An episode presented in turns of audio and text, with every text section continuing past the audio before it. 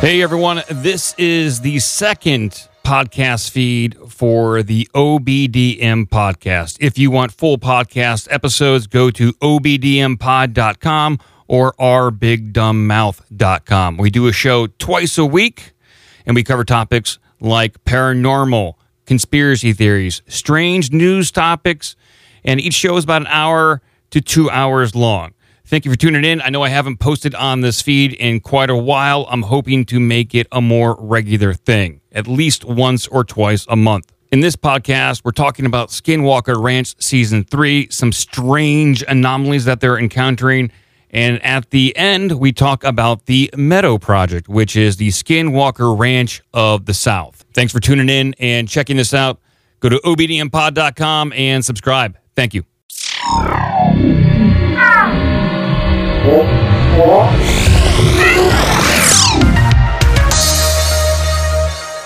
All right. Well, uh, I've been watching the newest season of Skinwalker Ranch on the History Channel. Uh, it's season three. Uh, last season, they were doing a lot of experiments, trying to use thermal and, and various types of like imagery to to capture anomalies and and measure radio frequencies. And, and typically, when they did experiments on Skinwalker Ranch, they would run into electrical phenomenon that would shut down their equipment and make it uh, incredibly difficult to record things or or to use multiple computers at once. This season, they're back in a big way. Okay.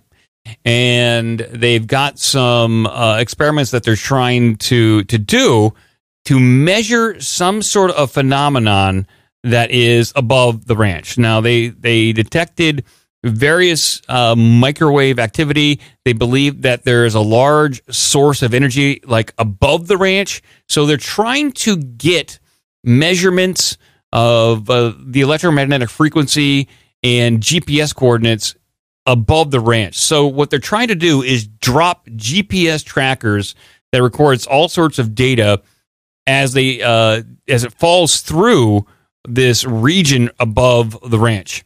And so they were flying up there in a helicopter, dropping out these GPS trackers to see what kind of data they can get. And uh, this first little clip uh, is about that. Of the GPS trackers that we released from the helicopter, we managed to retrieve two of them, and it appears the data are intact. At this point, we don't know the location of the others. I've had a preliminary look at the data, and there are some interesting discrepancies. What I want to show you are the two separate GPS data payloads. All right, now let me explain what you're looking at here. You can probably guess. These uh, blue cubes that I'm using represent the position of the GPS payloads. This is where things start getting strange. These blue cubes appear to be 50 feet, 70 feet below the, the surface of the mesa. Looks like you smashed into the mesa. What the heck? How? So they got like weird data from that. It's not like as straightforward as they thought it would be. So their GPS trackers, when they drop them, they expect it to kind of go somewhat straight straight down. You know, they, they take into account uh, the wind and, and whatnot. Um, but that's not what they're getting. They're getting measurements that seem to be as if the trackers are hitting and going below the surface of the ranch. Uh, here's a little clip to follow up on that. Holy cow, look at that. When we dropped the payload, so we threw it out right there, and then look, it goes upwind. As if things aren't weird enough. First, the GPS thought we went into the mesa. Now, we pinpointed an exact location above the triangle where we've measured strange energy readings in the past, and it looks like the GPS units bounced off something we couldn't see. I wonder if that's the same thing that went under Cameron's helicopter last year. All right, so holy crap.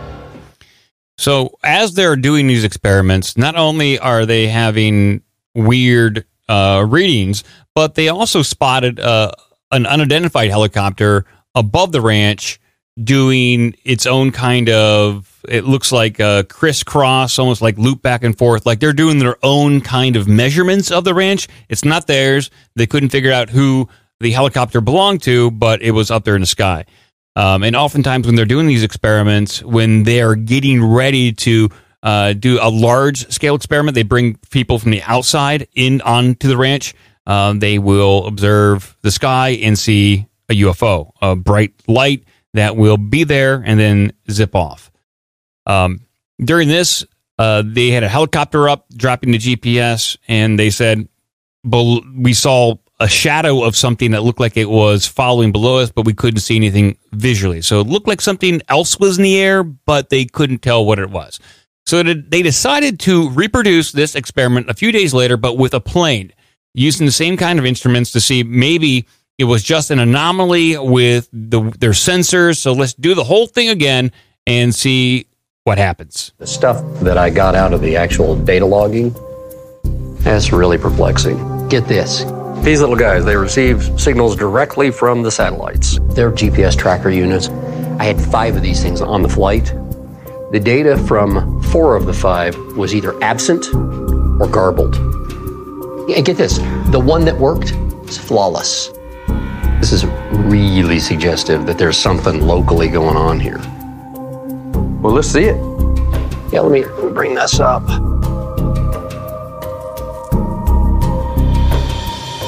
So here we are at the Roosevelt airstrip, and we did, just as planned, we did several altitudes, making those S turns and, and uh, doing what we call the push broom pattern. So you said that her system data logged Uh-huh. uh, on board. So what did it show? You're not going to believe this. So this is what one of our units got. And, as, and as I said, it looks pristine. It really looks, does. It Yeah. looks, I don't see anything And in looks- that that looks like anything jumped out of. yeah. Now you guys are not going to believe this. Let me show you what I received from Kendra. Uh, is that under the ranch? So yeah, I need to explain this. Look at that. Uh huh. That's interesting. Uh, just as you saw with the yellow tracks from our trackers, uh, you see the flight out. Mm-hmm. Okay, she's she's taking this path. We execute one loop, if you will, over the property, and then everything falls apart. Many of the altitude readings that she reported were far beneath the ground. In fact, beneath sea level and not just beneath sea level, but 62 and a half miles below sea level. So yeah, their their readings are all off. They can't get anything accurate. At one point in time, looks up the, uh, like they're up in the air, but the GPS is saying no. You're actually 62 miles below the surface. Uh, so some some weird, strange stuff going on there. Um, something's definitely going on, and it's happening over and over again. It's just not one experiment; it's a, a multiple. And then my final clip here uh, is as they're doing these experiments, they're trying to communicate from the ground up to the aircraft, and they're using walkie-talkies. Uh, you know, they're doing a television show, so they're all mic'd up, probably with uh, uh, lav mics, all that kind of stuff. And as they're doing this, they're detecting detecting a very particular frequency that tends to appear when they're doing these experiments, and uh, they can't pinpoint exactly why it's occurring or what is producing it. Look at that. The 1.6 is going crazy. I don't know what that is. In the middle of all this chaos, once again, the spectrum analyzer suddenly registered an RF radiation spike at a frequency of 1.6 gigahertz. Now, that's the same kind of energy spike we've seen over and over when UAPs have appeared in the past. And it happened at the same time Eric and Kendra were seeing the shadow of some sort of mysterious aircraft.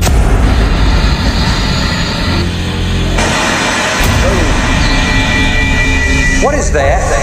What the heck? What? Why is that picking us up? it's picking us all up. Just after the 1.6 gigahertz RF spike in the control room, we suddenly heard our own voices being broadcast and echoing back at us. Call and tell them, uh, give me a second. Stand by, stand by for one moment, please. There's no way that should have been possible. It was like we were being recorded by someone or something in real time. Maybe it's in here. So they don't know why they're getting this feedback. Uh, It popped up all of a sudden, like their voices were being picked up by a mic and then sent back through their walkie-talkie or speaker system. There, they couldn't figure it out. So a lot of weird anomalies going on. They're they're they have filmed some some UFOs and a lot of weirdness. Uh, they don't know what it all means though. They have a lot of data. They don't know where uh, what it means. They don't know where some of these signals are being produced, and it's continuing. All these events continue to happen, but without much um, analysis involved. So as they get ready to do experiments, they know things are going to mess up, like a computer shuts down, but they don't know why or what is the catalyst for spontaneous computer shutdown or these weird anomalies. So um, just some more Skinwalker Ranch stuff there for you, and that's episode three. So this is kind of like a little encapsulation of three episodes. Um, the same stuff happens. Some people come on the uh, uh, the ranch to get horrible headaches. Uh, there is a, a spike in uh, mag or uh, microwave frequency range. People get headaches, not unlike like a Havana syndrome kind of stuff that happens. Uh, I but uh, to our knowledge, we don't have any measurements of the frequency spikes around people that have experienced Havana syndrome. So there might be something like that going out on at the ranch. So The uh, 1.6 gig, they just had their satellite phone on. That's all that was. Well, I mean, it's possible. No, I guarantee you that's what it was because they're out there where there's no cell signal, so they have their satellite phone on, and that's that's where satellite phones operate. In 1.6, 1.6. Well, I I don't know that I don't know if they have a satellite phone. Uh, maybe they do. You would hopefully uh, you would you'd imagine that they would rule that out uh, as as a possibility. It'd You'd be think, pr- it'd these be guys pretty also talking stupid. about all the amount of stuff they have out there. They, I guarantee, there's just a bunch of dirty noise floating around. So, What is all that stuff anyway? what is all that stuff? we don't Hey, know. what this so stuff I is. love that uh, microphone going into the dude's mouth gif. People don't know. You could join us on Twitch and wherever else, Mike. You you tell them. But uh, Cratchit puts up all these gifs to add flavor. Yeah, wh- who is that guy? I don't know. What This is that? guys from Is that? Skinwalker Ranch miking up for their show? Yeah, What is that? that's. that- I mean, that's the most random, funny, weird. what the fuck? it's like they drop a boom mic in his mouth like a dick. It's like a bathhouse micro dick. I, w- I was going to use Bill Hicks here. But, uh, There you go. Yeah. What is that? Well, Joe, that's all I got. Uh, Yeah, I, well, I, I that's know you never enough. tolerate you tolerate the Skinwalker Ranch More, uh, more. segment. I, I do want to say, in general, I congratulate them on milking the shit out of that show. No, I know, dude. I was thinking Because the, the, same one thing. thing. they don't do is go do any sort of paranormal investigations. You got three jagoffs driving around in a jeep saying like, "My phones are not working." I They know, got dude. five. They got there's five people. Okay. I mean, Five- put on five some lab coats because they sound like you know they just got out of the outhouse and turned on like whatever the hell gear they got. well, I, I, the- the, and- accent doesn't help, but he's just, he does seem like a smart guy. He's a passionate guy. I get that, but like things where they're like, "Hey, these uh, um, GPS units were malfunctioning, so we did the test again the next day from a different place in a different aircraft." It's like, well, that's not going to be valid. What are you? you work for the uh, FDA or something? CDC? Just making shit up? Listen, I give them the benefit of the doubt, Cratchit. I know you do not sing their praises, and you think that it's mostly uh, incompetent people doing this stuff. I'm going to take them at face value that uh, the things that they're doing are uh, are done in a scientific way. You know, I'm just frustrated because of all the cool stuff that's possibly going on at Skinwalker Ranch. You got these guys just yelling about their phones and microphones. I agree. I I uh, I don't know why they haven't cho- uh, chosen to to do uh, like remote viewing, more more like spiritual, psionic, psychic kind of stuff. Uh, let's bring bring on some some, of the people. Skinwalkers out there. Uh, yeah, they, they need to get in touch with the more paranormal side. If if you're gonna track the paranormal, you got to bring in the paranormal, Mm-hmm. and so bring in some psychics, bring in some shaman. There are plenty of Native American shaman that know a lot about the area that may uh, want to come onto the ranch. They talk to them around uh, the area in the surrounding area, but they haven't invited a lot on the ranch. Uh, they have invited one or two to do some sort of seances, but not not in the way that I, would envision. So I'm I- I thinking mean- of like Scooby Doo. They need to get a UFO person. They need to get a psychic. Yeah. You know what I mean? They got all these different folks. Like the they got to have like a, a you know ghost hunter. they need an A team of ghost busting. Something. They do. They need an A team of ghost busting to to get it done, but uh, it's not getting done. And uh, I Losers. wish they would get it done. I do like Okay. the, the Scooby Doo idea. They need they need like a couple of goofball characters. They need you know a dog. They need a haunted amusement park. Yeah. Turn out it was Three-legged Wither- dog. It has to no, or a dog with two wheels because he lost his back legs. And then it turns out it was Mr. Withers the entire time.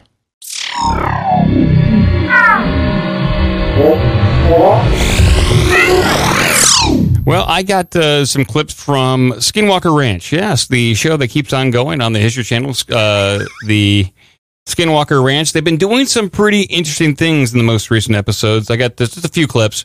So, what they've been doing is shooting rockets into the air uh, where they think an anomaly exists over the ranch. And they, they picked up some strange signals at the 1.6 uh, frequency, 1.6, I think, gigahertz frequency. And it seems to happen every time they start to do activity on the ranch. So whether or not they're digging or if they're shooting things in the air or flying airplanes around, they tend to see that spike in that signal. And when they did this most recent experiment, they're recording everything that they could. And this is kind of what happened here. They recorded not only the signal itself, but also some audio along with it. Here we go. That's a communication signal or something. Or So all of that disappears when we go off. Yeah, yes. I mean, it's got to be right there, and I mean, it's got a, it's a small, a very small cone. That's interesting. And so, if it were a deep sky object, in 15 minutes it'd be gone mm-hmm. because of the rotation of the Earth.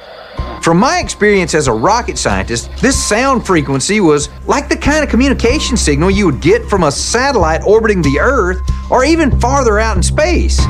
Isn't it that? But the signal was coming from the area above the ranch where we shot the rocket, and it was pointed directly at Homestead 2.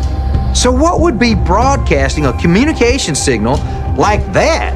And where could it be coming from?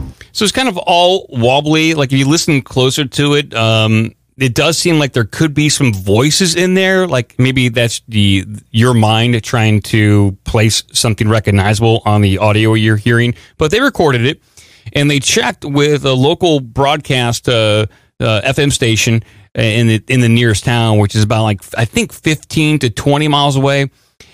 And it turns out that that FM station has periodic uh, inter- interference with their broadcast signal right around the band uh, that they are tracking, which is the 1.6 gigahertz. So they checked in, they went over there, and they asked if they could play the audio that they just recorded after that anomaly happened, uh, if they could p- replay that audio and broadcast it out to see if anything would happen. So they gave them the tape. The the station said, "Yeah, we'll play it. It's just about a, a minute." So they play it on the air, and it gets broadcasted out. They're outside. Uh, Travis and one of his uh, henchmen are outside uh, recording it, like the the full spectrum to see if there's any sort of deviation in the uh, in the FM signals that they're expecting to see. And this is what happened. Wow, it really changed her waveform big time. Look how the waveform's reacting to it, though. You see that? What's right here? When an FM radio station broadcasts music or anything over the airways, the frequency always has a constant and uniform pattern. You shouldn't see any deviation in it no matter what the sound is. But as soon as Jen started broadcasting the sound from our 1.6 gigahertz signal, the station's frequency began showing strange sporadic spikes. Now that shouldn't be possible. So it really made us wonder if our experiment might stimulate something strange out here in the basin community. And if so, would it be anything like the phenomena we've seen on Skinwalker Ranch? This has just been a test, everybody. Thanks for listening. I'll put you back to the music now. I'm Jen Rook. So within 12 hours of that broadcast, uh, around the area, they had objects in the sky, right around I think five to six white or orange globes, very large, in the sky around that town, uh, about 15 to 20 miles away. They have various uh, uh, pieces of video that was given to them by people in the town and the person who is the ranch manager.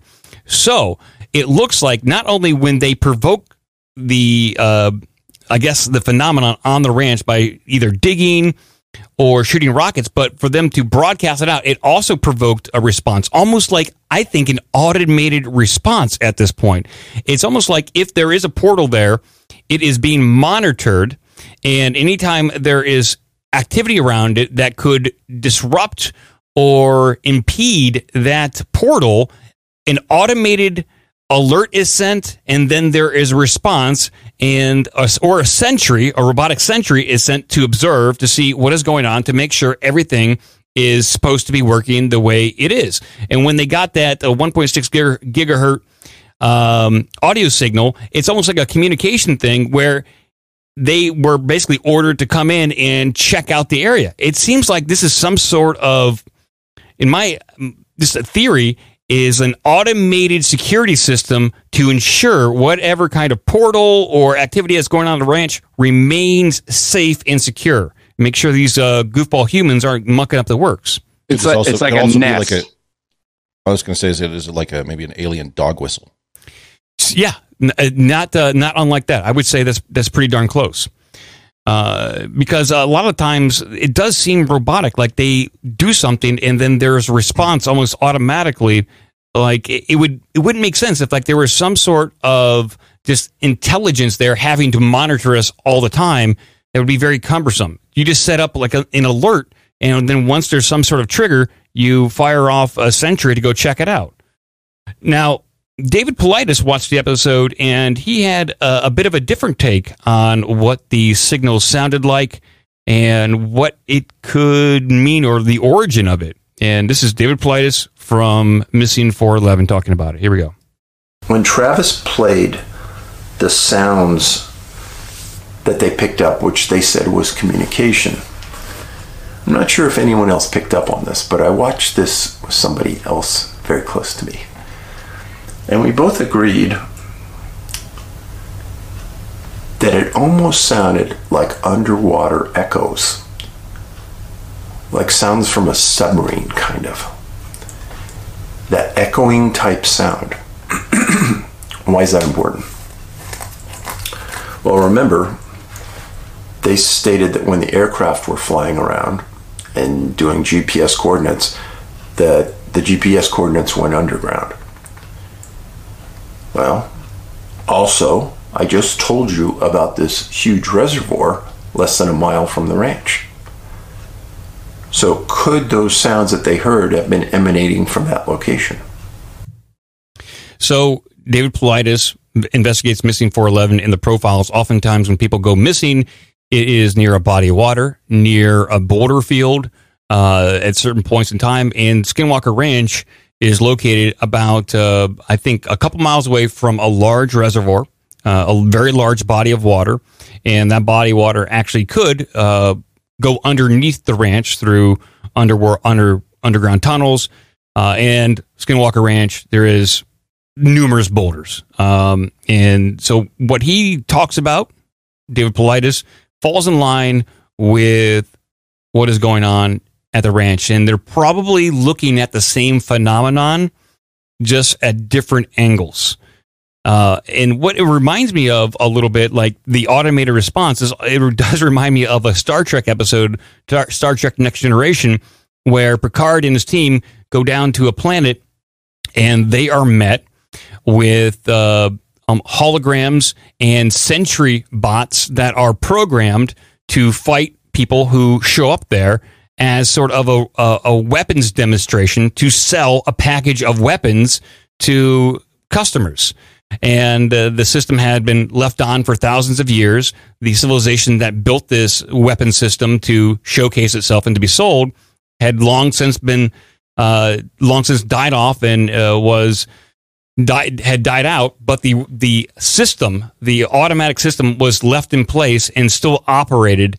And but it just turned its target on any new person that showed up there, and that's kind of what the what I'm getting out of Skinwalker Ranch. It's like a, it's a system that's been left on, and it's just reacting to any new person or culture that moves into that area, whether it's like the tribes from like a thousand years ago, and now it is uh, modern day society and the white man trying to go in there and figure it out. But Bigelow had the ranch before them, um, and their Bigelow's not sharing too many things. He's not really uh, releasing a lot of data, but within the past two episodes on Skinwalker Ranch, people who formerly worked on the ranch, who probably had to sign NDAs, are now able to talk about their experiences on the ranch. And so they're trying to help Travis out and at least kind of point him in the right direction to where there could be underground caves, uh, where there could be entrances into underneath the ranch. Um, and so that's what they're dealing with now. But they're no closer to figuring this thing out. It's just more things on top of another. But at least they recorded that signal and they're able to, I guess, provoke it at will when broadcasting it. I find it to be fascinating. Um, that's all I got on Skinwalker Ranch, guys. That's all I got. Sorry, I was just connecting David Paulides to Bigfoot. I got distracted. Is, That there, there a campground? Is there campground access to Skinwalker Ranch? So there is surrounding property. Uh, a person who's been on this show, Ryan Burns, he owns uh, a property that is really close to Skinwalker Ranch, probably adjacent. And you can go out there and stay with him if you know. If you know him, you can say, "Hey, can I just come and crap and shit on your lawn and hang out for a few weeks?" And I'm sure if you do, if you give him swing him some cash, you'd probably do it. Currently, um, a podcast associate of mine, Tony from the Confessionals, he's out there right right next to Skinwalker Ranch doing uh, a new uh, docu series, trying to provoke these entities or phenomenon to do a new uh, a new show on it. So you can go out there, you can stay out there, but access to the ranch itself is is limited, and that you got to get permission. It's private property. You got to get permission to go on there. I like the idea of asking people if it's okay to camp on their property by just specifying you want to just shit on their lawn. Can I take a crap or a shit on your lawn, mark my territory, and I mean, you're desecrating the land at that point. If But- if these people were smart, the people who own this property, Airbnb the fuck out of that thing, man. Sell it to Disney. Make it a Disneyland. Uh, I think that ideally that's what they want to do at some point in the future. The problem is they got to figure out what they're dealing with. And when you go to the ranch, oftentimes you will experience uh, physical problems, whether it is horrific migraine headaches, radiation burns, or night terrors. So, Travis, the lead investigator scientist on Skinwalker Ranch, he said that uh, when he goes to the ranch and sleeps there, he has night terrors almost every other night. But when he the, the season ends and he he takes a break and goes home, uh, they go away. He just has regular night's rest. So uh, that might not. I guess if you're into getting terrified to death during your sleep, then it's the place to go. Yeah, just sign a waiver. If if, if you don't mind being uh, r- radiated going to the ranch, then fine. You'd have to sign that waiver too. But that's a real thing. They're, they're, they measure spikes in radiation when this activity is, is is occurring, which is also very dangerous. Please, let's do it.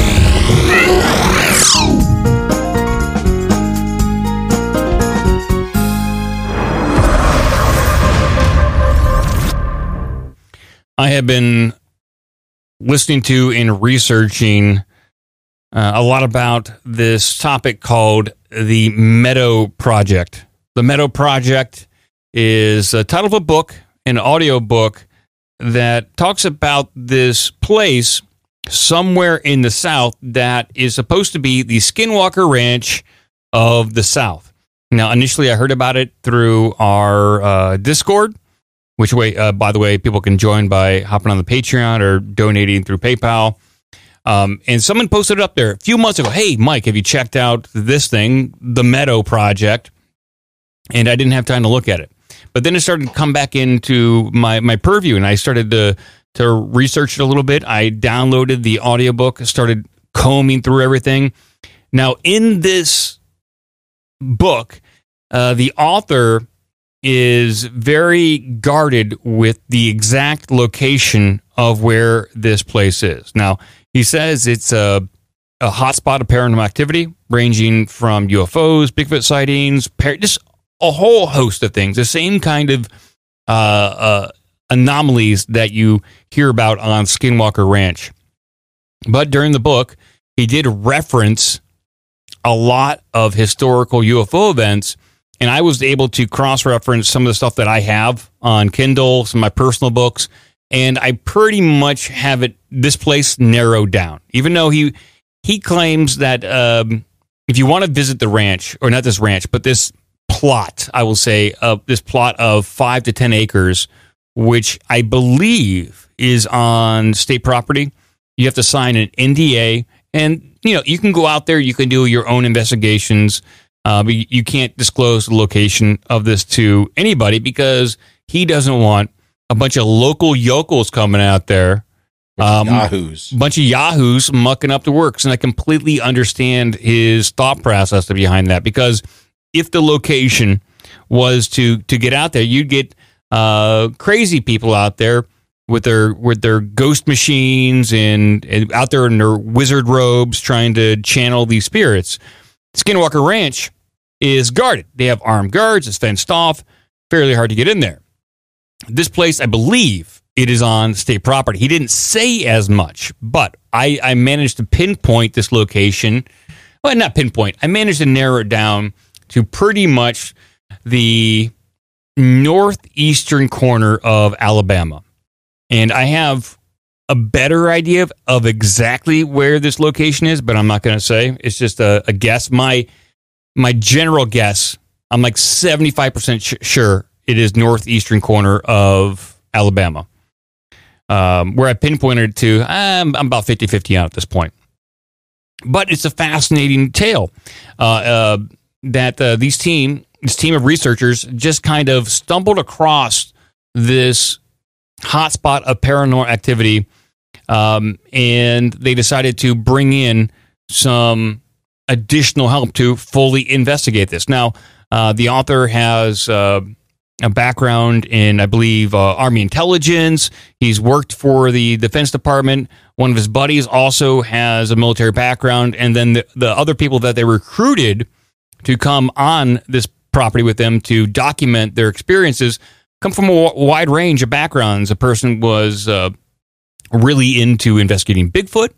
Uh, didn't investigate UFOs. He just investigated Bigfoot. Then they had a person that was really into investigating ghosts and the the paranormal and poltergeist. Another person really into UFOs. So it was almost like uh, uh, uh, an eight to nine person group with a mixed background, and at the core uh, uh, were people that were fairly skilled, um, or at least trained military tactics, intelligence, and using uh, some of this equipment like forward looking infrared, uh, night vision, and they had some pretty good equipment along the way. And so they, they throughout the book, it you know goes into the the history of this region, some of the weird uh, paranormal uh, experiences that people in this part of the country have experienced, and he tells tales from people from Georgia. From he doesn't mention Alabama, but I suspect that's where it came from. That's where I was able to pinpoint some of these stories. And it goes on to say that a lot of people in this area uh, did even have sightings of strange, tall, Bigfoot type creatures while they were out picking berries, which is something that uh, does happen in the missing 411 profile point, where a lot of times when people go missing, uh, they're out there picking huckleberries, maybe even blueberries. It is one of those things that does happen. Now, while they're out there, they're over, they're out on this property multiple days uh, at a time. They have a campsite, and then they will actually hike in to the hotspot of paranormal, paranormal activity. And they have some pretty advanced equipment. Um, they all have uh, forward-looking infrared. They have uh, radiation detectors. They have uh, a CB radio, shortwave shortwave radio for communication over longer distance. Um, uh, spirit boxes for supposedly communicating with the unseen or the dead. Uh, just a whole, all your ghost busting gadgets that you could want, they got them.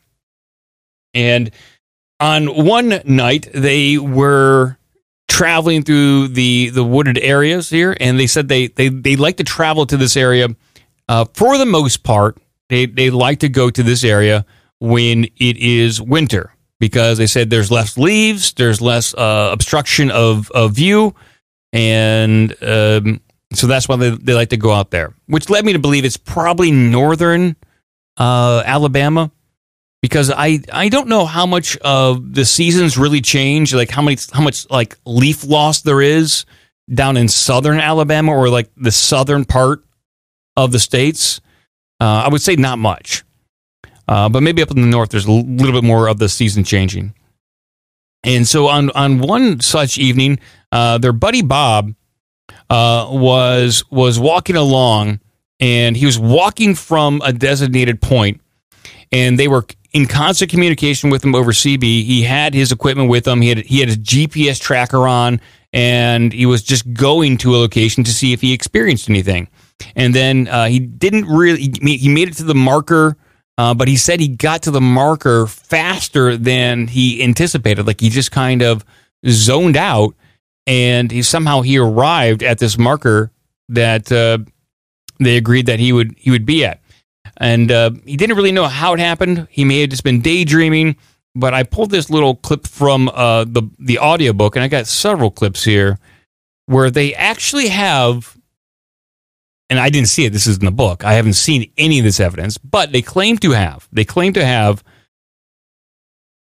FLIR footage of Bob turning into an orb and traversing the landscape and then coming back into the shape of a human form through the forward looking infrared that measures uh, temperature.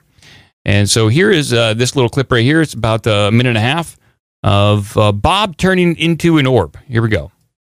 Daryl started watching for Bob on his FLIR unit and detected him right away.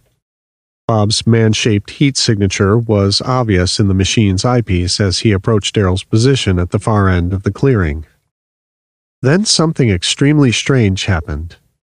As Daryl was observing Bob through the FLIR scope, he saw the human shape of Bob's body turn into a sphere of heat or energy detected and registered on the scope. To his astonishment, this sphere of energy that he assumed was still Bob appeared to move towards him, traveling about 300 feet in 8 seconds.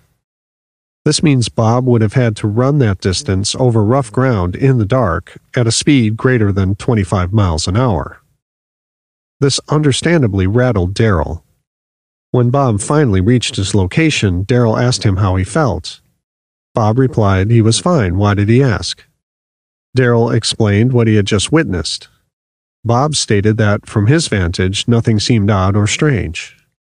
Time flowed as it should, and nothing appeared to him out of the ordinary. Not long after this, Bob and Daryl heard a low chattering or deep mumbling from the ridgetop to the south. This extraordinary vocalization was also heard by Tim, Kristen, and me. And they would hear a lot of that. They would hear a lot of weird sounds coming from the woods. And they had a, a full on naturalist with them that could identify plants, identify uh, uh, various animal sounds that were supposedly native to that location. So if they heard like a bird, uh, this guy was like, ah, that's a blue jay. Ah, hawk. You know, he was, he was good and a lot of the sounds that uh, they found to be uh, weird, the, the naturalist would say, well, that's not something that I recognize, or that type of animal is not native to this part of the country. And they would hear that a lot.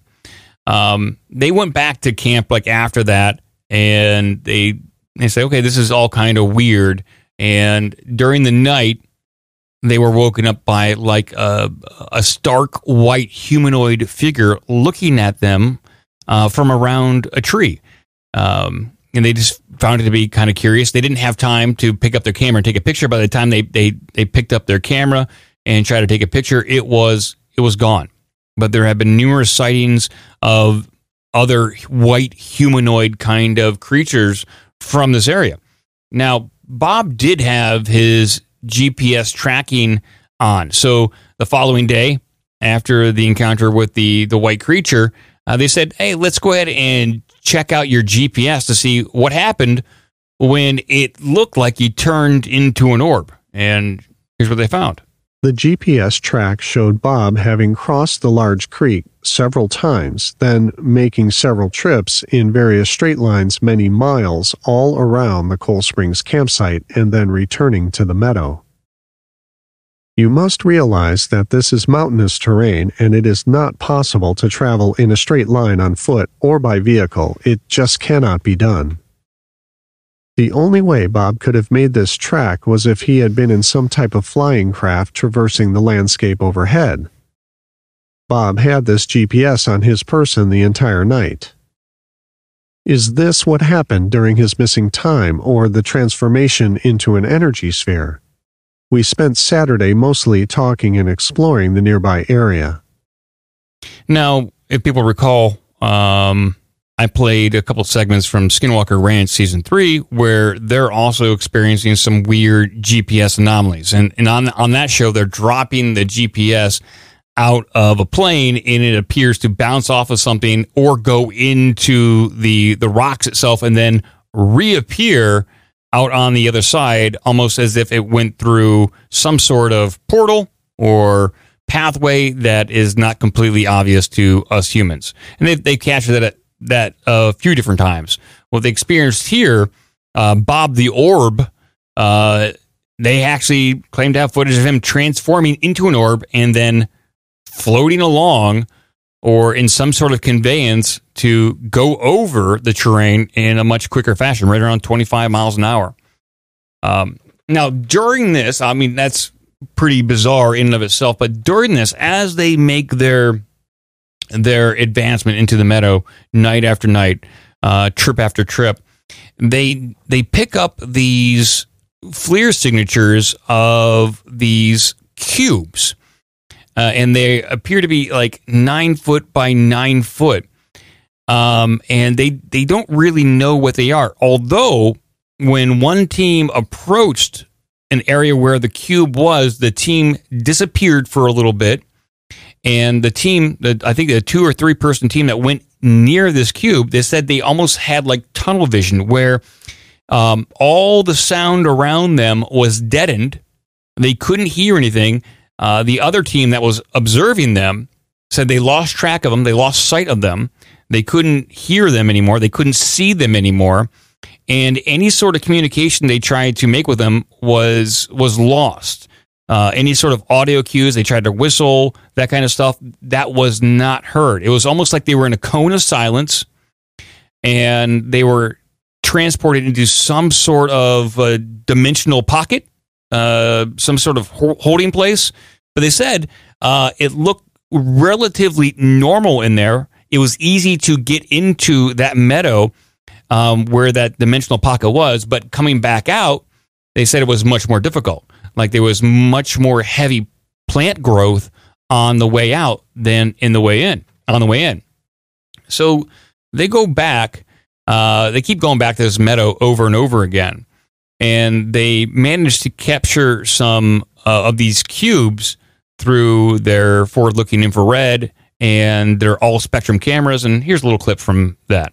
David decided to photograph the west end of the meadow in direct alignment with the tracks. David was using his full spectrum camera, which detects and photographs ultraviolet, infrared, and visible light. In the viewfinder of the camera, David saw what appeared to be a cube nine feet on each side. The box was not visible to the naked eye. Each time they brought the camera to eye level, the cube appeared. They moved a few yards to each side to see if it would affect the visibility of the phenomena. It was still there regardless of their position. David decided to photograph the box for further study, only to realize that he had forgotten to insert the SD card into the camera before departing camp. Dumbass. They decided to move closer. When they were within a hundred yards of the cube, it disappeared. During this experience, David and Terry also reported hearing faint voices coming from deep in the forest. Boxes or cubes are not unheard of in areas of high strangeness. As mentioned before, the legendary Skinwalker Ranch in Utah has numerous reports of flying boxes with blinking lights. Famous UFO researcher Dr. Jacques Vallée went to Brazil in the 1980s to investigate reports of strange flying boxes. that made odd humming sounds while moving through the air. In his book, Confrontations A Scientist's Search for Alien Contact, he recounts the events in Parnarama, Brazil, where these box shaped UFOs, known as chupas by the locals, would emit a beam or ray that had been known to kill or injure people on the ground. Uh, I've also read reports of a different kind uh, of box, but what they reference there is almost a refrigerator sized box that they they saw in the woods, but theirs was like nine by nine. The ones on Skinwalker Ranch are pretty much the size of a refrigerator, and there are numerous numerous reports of seeing it silhouetted even against the moon flying over the ranch, which is pretty ridiculous. Uh, if what they're conveying is true, and then what is seen on Skinwalker Ranch is true, then there's some sort of correlation here. Uh, they're experiencing much the same things. Now, uh, I've read stories where people have encountered humanoids, uh, almost elf like creatures that are carrying a box. And one such, one such instance from uh, a northern European country, uh, two hikers were, were out. They encountered uh, what they described was an elf like entity. They approached him to see if he needed any help. Uh, this elf like entity whipped around, had a box on, on the front of him, almost like he was holding it, and it emitted a ray at the two hikers and it irradiated them, causing radiation burns and radiation poisoning on both the hikers. Uh, they were horribly sick for two days and had to get uh, medical attention uh, so they wouldn't die. Um, so the the box, the UFO box, the alien box, is pretty consistent throughout a lot of niche UFO lore. Um, but they're they're investigating it in relation to some sort of portal, and and, and the phenomenon that that cone of silence um, really resembles a lot of what people in missing 411 profiles experience, where everything kind of goes quiet around you and you can't hear the ambient sound of the forest anymore. You can't hear the birds chirping or anything else. You don't hear the wind. It's just a cone of silence. It's almost like you are taken to another place, and hopefully you can retrack, retrace your steps, and get back out. Uh, because a lot of times, if you're if you're alone, uh, that cannot happen, or it doesn't happen unless you're lucky. Now they continue on with their investigation. They they use um, some of the uh, Dr. Steven Greer's uh, protocols, the uh, close, uh, the uh, I think it's the CE5 protocols where you get around in a group, you do basically a group meditation to try to bring in entities to to say, "Hey, we're here. We want to party. Why don't you come say hi to us?" They tried some of that and they attracted some some orbs. Uh, some of the more interesting interactions from the book is when they decided to use a spirit box and they went out to the meadow to try to communicate with whatever is out there. And they, the, the way they did this is that they had one person asking the question, and then the person who was listening to the spirit box was blindfolded, and they put ear muff, uh, like I guess maybe ear suppression headphones over them, um, and and then earbuds in so they can hear the spirit box. So I guess the philosophy of the spirit box is it flips through a lot of radio stations, and in the static, uh, you can hear voices, and those voices are from beyond this realm. It could be dead ones, it could be aliens, it, it, different consciousnesses, whatever it is. But they were using that spirit box in that way, and they they blindfolded the guy and put the earmuffs over him as to not give him visual cues or kind of uh, taint his response in any way. And during those conversations, it seems like uh, they were talking to someone who was responsible or using these cubes as a portal in some way and recognized that there is an energy spike. They didn't measure radiation spikes when these portals occur. Now, they didn't say what they were used for exactly, other than a means of conveyance. They didn't say who uh, the the person or the entity on the other side of the spirit box was very uh, tight-lipped about how they operate, but they did this communication several times and to some to some degree of success. Uh, I mean, as much success as you can have is flipping through radio stations, hoping to hear for a vo- uh, hear a voice and kind of piece it together. But it was uh, fascinating to listen to. And then there, I have one last clip, um, and this is in reference to uh, missing 411, and they uh, they referenced this uh, in the book. So here it is. Laying all the facts in front of me, I was at a loss for an explanation. All of this made me think of several books in my library. I have several of the excellent Missing 411 books from the series by David Paulides. In the various books, Mr. Paulides describes the cases of people that have gone missing in America's wilderness and the strange circumstances surrounding those disappearances. He had identified several clusters of missing persons cases throughout the U.S. and had plotted them on a map of North America. The meadow is located in one such cluster. If we had not had our protocols in place requiring teams to consist of at least two members and also requiring a radio, map, and compass and an open radio net when personnel are afield, could this have turned out differently? I wondered if a chapter in a future book of Mr. Paulides could have included my name if we had not taken these precautions. Thankfully, we will never know. So, I mean, there's some correlation there. Uh, missing 411 and this spot. And I did look at the, the, the missing 411 map, and there does appear to be a cluster in that region.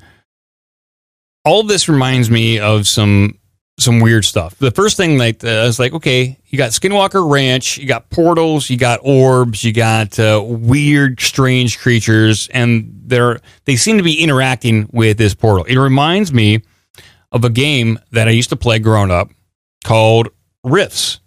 Uh, it is a role playing game by Palladium Books, and the Rift is a dimensional rift in which uh, demons, entities, magic users, dimensional beings come out and they they take over Earth. And some are good, some are bad, uh, but they use these dimensional portals, and they're located at on ley line nexuses.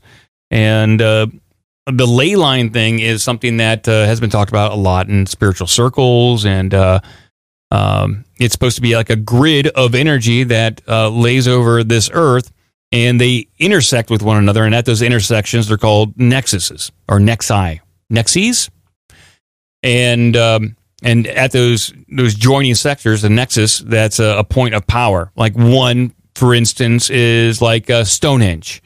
Um, another one could be this place, although I think this one is on the ley line and not necessarily a nexus point. Another one that could be on a ley line, Skinwalker Ranch. And if this uh, ley line uh, thing is true, well, then there should be a, a, good explanation. They should know about this. They, the government, should know about this in order to to harness it in some way. And I suspect that uh, if it is true, then and then they are.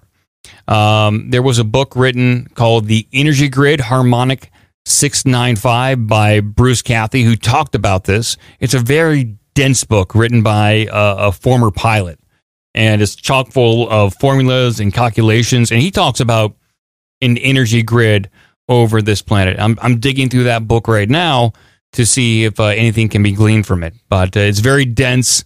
And he talks about UFOs and how they use this grid for for travel uh, I think he gets into portals a little bit, so I'll be getting into that. But there is the brief synopsis of the meadow, its general location, and I will I will dig in to some of the more crazy stories from this region, and with that, um, maybe get some more understandings, uh, have a better understanding what's what's going on in Alabama.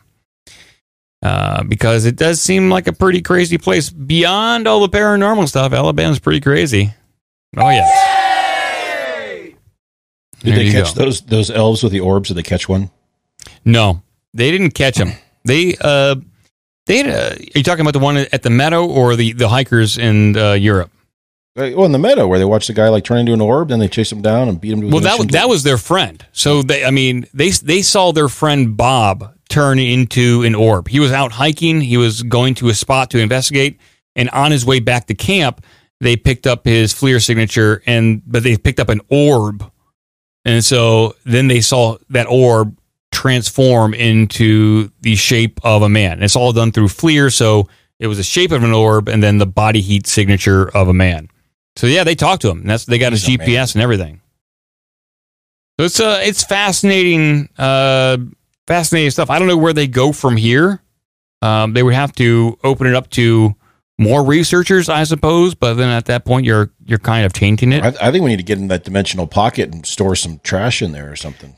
I think. Well, I think that uh, you might be joking around, but that might be uh, what I'd do if I A- found a another, solution. another dimension. I'd just start dumping things in there. it it might be a solution to a lot of problems in in this world. You know, I've been for whatever reason, I've been watching a lot of shows about alternate parallel universes. One is Fringe. I'm going back and watching the Fringe series, and then there's a new series, a newer series on HBO called His Dark Material, which is about a parallel universe that people can can go to. Isn't that and based they- on that terrible golden compass thing. um, it's got a golden compass involved, but I don't know if it's based on the golden compass. Um, the same series, yeah. Where they maybe have, they have animal Pullman. and Is it Pullman? They have they have uh Bill Pullman. Yeah, no, I think the the the author is maybe named Pullman, but each one of the people in the the the alternate universe, not ours, the alternate one, the they each have like an animal demon, an animal spirit guide, and that uh, they go go through life with their animal friends.